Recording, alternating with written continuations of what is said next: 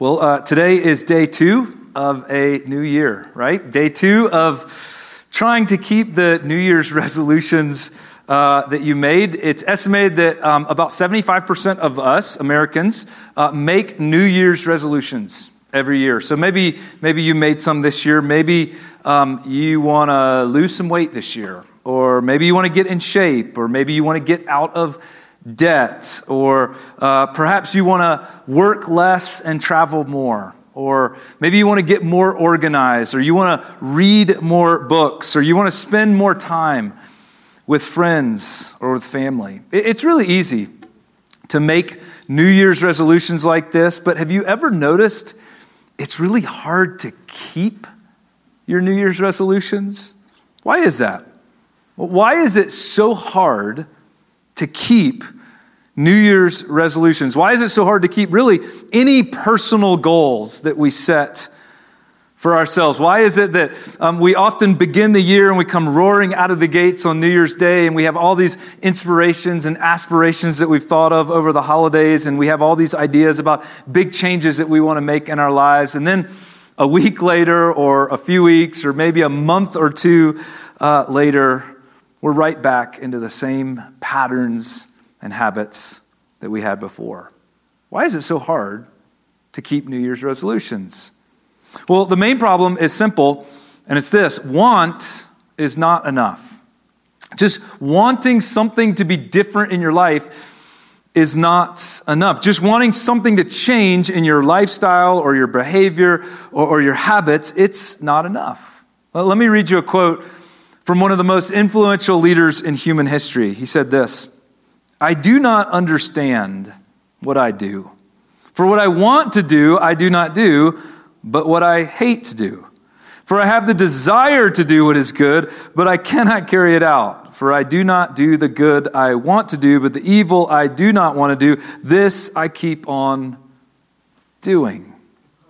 This was written by the Apostle Paul. Some of you might recognize uh, these sentences, and if you know much about him, you know he was extremely gifted. He was extremely driven. He had this strong faith in God. I mean, he helped uh, start this movement and lead a movement that changed the world. And yet, he's saying right here in this letter he wrote to some of his friends, I have all of these things that I want to do, but I just don't get around to doing them. I, I always end up doing the things that I don't want to do. And do you see the, the want and the desire language that he uses here?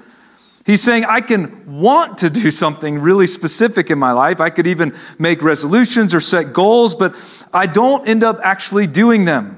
I can't carry out my goals. I can't keep my resolutions. I always end up doing the things I don't really want to do. In other words, want is not enough. And the question is, why not? Why isn't wanting something enough? Because in so many areas of our lives today, wanting actually is enough. Uh, if I want to listen to Ed Sheeran's new song, right? I just, um, I just pull out my phone, I open my Spotify app, um, I do a quick search. Right? I mean, how long did that take? Like five, I mean, I have five seconds. I had to like do a couple of things, but, but the, but the space between my want and actually getting what I wanted was practically nothing. If I want a new French press, if I want a new set of AirPods, if I want a new book, if I want a new pair of slippers, if I want a new power drill, I, I, can just open up my Amazon app. I can do a quick search. I can read a few reviews, and then I hit buy now, and it'll be sent directly to me. Wanting a, new product, wanting to listen to a new song, uh, wanting to, to FaceTime or Zoom with friends or family that live across the country, or maybe even on the other side of the world. Something, by the way, that was impossible 25 years ago is now not only possible, it can happen 10 seconds after I want it to happen. Why is it that if I want to lose weight, or if I want to get out of debt, or if I want to decrease my stress, or if I want to spend more time with friends or family, why is that want so much harder to make happen? Why is want not enough in these instances? Well, here's why. Because the changes we often want to make in our lives go against powerful influences and deeply ingrained behaviors. In fact, the changes that we usually want to make, they're a whole lot harder than just opening an app or clicking a link on a screen. And here's how Paul came to that same realization in his life. He says this just a few sentences later in that letter he wrote. He says, In my inner being, I delight in God's law, but I see another law at work in me, waging war against the law of my mind and making me a prisoner. He's saying, deep inside of me, I have this want and this desire to, to delight in what God wants me to do. And I can even set goals towards those ends in my mind, but there's another law at work. And when he uses the word law, he, that, that word, uh, the way he uses it, it just means there's another force at work. There's this other power. It's almost like there's a, a gravity at work that's, that's pulling against the things that I want to do. It's working against his desires, against all of his resolutions and his goals. In fact, he says this other power or this other force, it's fighting against him. It's waging war against him. It's even imprisoning him. It's keeping him from actually being the person he wants to be and doing the things that he wants to do. Now, uh, Paul is in the middle of, an, of a much bigger and longer and deeper and richer theological discussion. And if you go home today and you read the context of when he says that, you'll actually see that. But don't miss, at the most simple and basic level, what Paul is saying. Just wanting to do something good in your life, just wanting to make some changes in your life is not enough. You need more than want. You need more than desire. And so today, I want to share with you three things that you need beyond your original or initial wants and desires to make or see real change in your life. And this applies to New Year's resolutions. This applies to goals that you might set at other times of the year for yourself. Um, you might even be sitting here and you might be one of those people who say, Well, actually, I don't make New Year's resolutions. I don't set goals. I don't do that. I'm the part of the 25% because I've tried that in the past and I never can keep them and I like it. And so I don't even do it anymore. But this still applies to you because you have wants, you have desires. There's some things in your life you would really want to start doing, or there's some things in your life that you really want to stop doing. And so I want to share with you three things that you need to pursue those wants and those desires. And by the way, this isn't just about all of us as individuals and pursuing our own personal goals.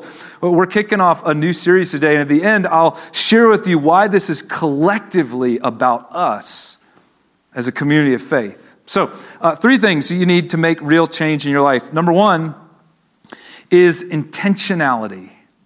Intentionality. And as simple as that sounds, it's actually really, really important. You can't just want something to change, you have to be intentional about pursuing that change. You can't just want less stress in your life. You have to be intentional about pursuing less stress in your life. You can't just want to be a more generous person. You have to be intentional about doing things that will help you become a more generous person. And here's why because almost everything that we want to change in our lives requires going against the grain. Do you know what this phrase, uh, against the grain, means? It's like swimming upstream in a river that's, that's flowing strongly downstream. Or it's like driving the wrong way on a one way street. Or I had this experience uh, just two days ago when I took this picture.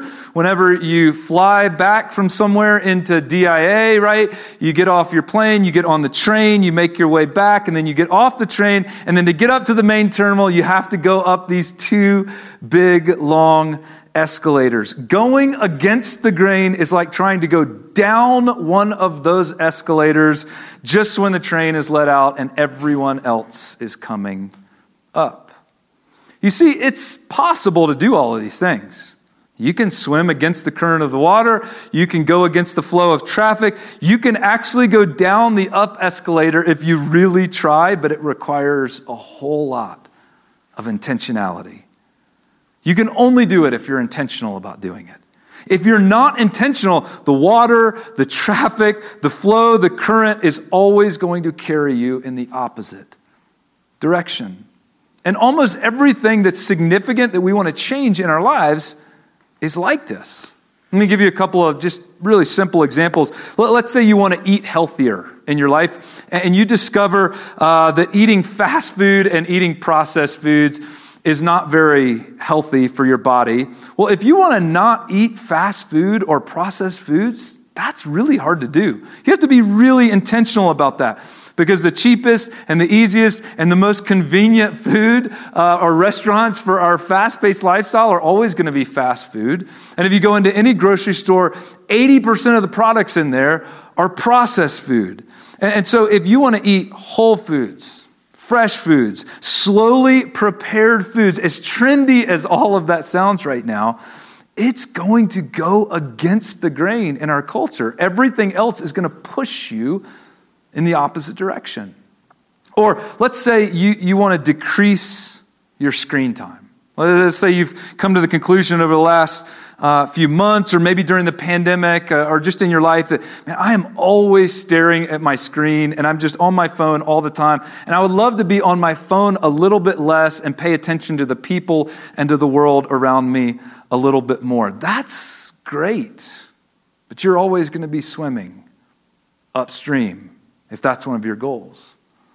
Because every single technological advance is happening from, from how we shop to, to how we get around to how we work in our jobs right now to the games and to the apps and the faster devices and the faster networks that are available. It's all pushing us to be on our phones more, not less. And so, if that's a desire of yours, that's a, a great desire. And probably 90% of the people I talk to, whenever we talk about technology, say, Yeah, I would love to be on my phone less. But if that's a desire of yours, you're going to be walking down the up escalator at DIA all the time. It's going to be really hard to live out that desire. And so, desire is not going to be enough.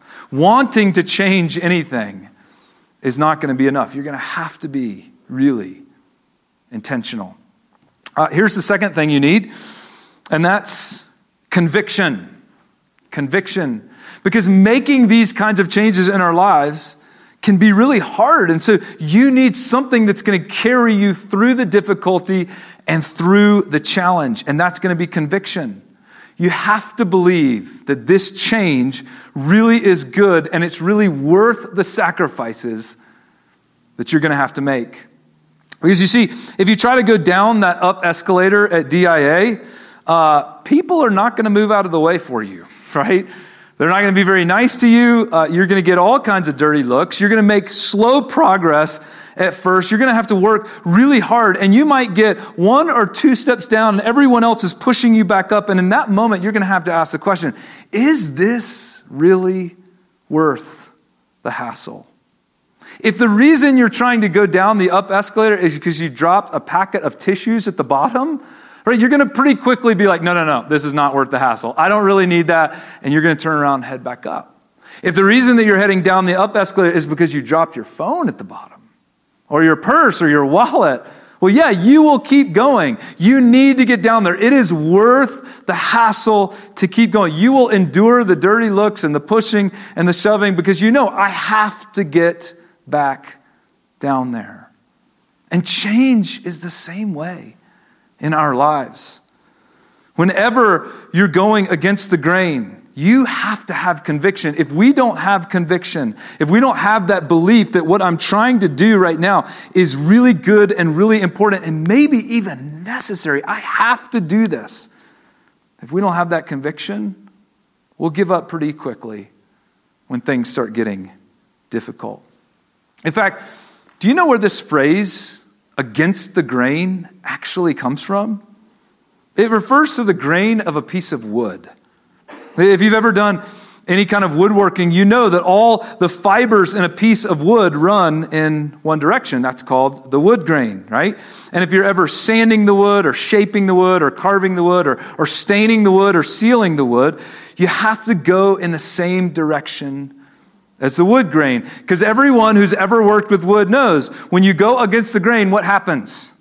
You get splinters, right? It's painful. It hurts. Nobody keeps going against the grain unless they have a really strong conviction that that's what they're supposed to be doing. Whenever you set out to make an important change in your life, whenever you set out to do something, it goes against the grain, you're probably going to get splinters.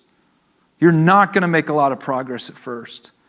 It's going to be hard. There's going to be forces you can't even see working against you, telling you it's not worth it. Give up. It's not worth all the work. So you need intentionality and you need conviction to tell yourself to keep going. It is worth it.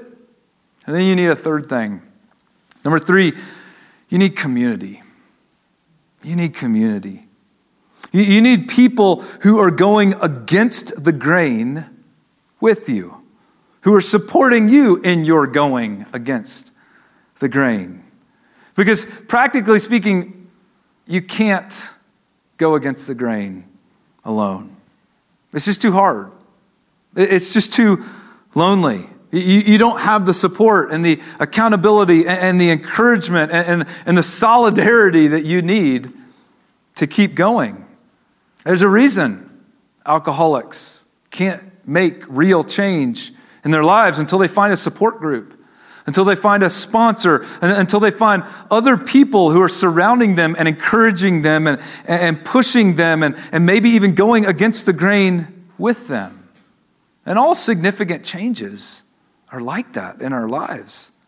Now, if you want to get out of debt in a culture where being in debt is the norm, if you want to work less in a culture where being a workaholic is praised, if you want to be less busy in a culture where busyness is now a virtue, you're going to need a community of people with you that says, no, that's not good. No, that, that's not healthy. No, we're not going to live that way anymore. We can walk upstream together. We can go against the grain together. And perhaps we can't change the flow of the stream, and perhaps we can't change uh, the, the traffic patterns or the direction of the grain.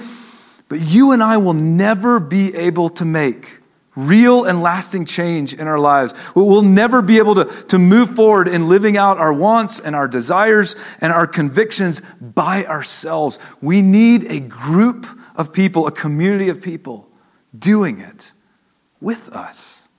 Now, there's probably other things we could put on this list for making real change in our lives, right? You probably need a specific plan, uh, some measurable steps, uh, some daily habits that will help you move towards your resolutions or towards your goals. But, but if you don't have these three things intentionality, conviction, and community you're going to find yourself in the same place as Paul. You're going to be saying, I have these wants and I have these desires, but I just can't ever seem to make them happen. Nothing ever seems to change. And that can be so frustrating. And that can be so discouraging because if you're anything like me, you do have deep desires and wants and dreams in your life. And, and they're not just about how to manage your time or your, or your work or your, or your eating habits or your physical health. Those things are all really, really important. But I hear so many of you voicing other kinds of wants and desires as well. Some of you are often saying, I really want to know and understand who God is. And I just don't know how to do that. Or I really want to read the Bible more, and each year I start out with these lofty goals about reading the Bible, and I get halfway through Genesis and I give up because it's just really hard and difficult. Or I really want to know uh, how I can serve others and how I can use my gifts and be a part of God's bigger mission in the world. But, but I just have so many things to do in my own life every day. I just have so many other things I have to take care of that it just, I can never think any bigger than the things that are right in front of me and pressing in my life. Or, or here's one that I hear all the time I want deeper relationships. I want deeper friendships. I want to have real conversations with other people about things that matter, but I just don't know how to make that happen. I want that in my life, but I get so discouraged when it doesn't happen. And so here's the question that I've been asking over the last couple of months as I've been thinking about this series that we're going to do. What would it look like for a whole community to pursue our wants and our needs and our desires together? Well, what if we said there are some individual wants and desires that we all have, and those might be different for each person, but there's probably some really shared desires as well. There's probably some wants that we all have as well, and, and those kind of wants are going against the grain as well. And what if it, we were an entire community that was intentional together? And what if we were an entire community that was developing convictions together? And what if we were an entire community that was moving forward and pursuing these wants and these desires together. I want to be a part of that kind of community. I'm guessing you do too. And so that's what we're going to talk about for the next five weeks or so. And here's the kicker we're not going to just talk about it, we're actually going to do some very intentional things to start living it out.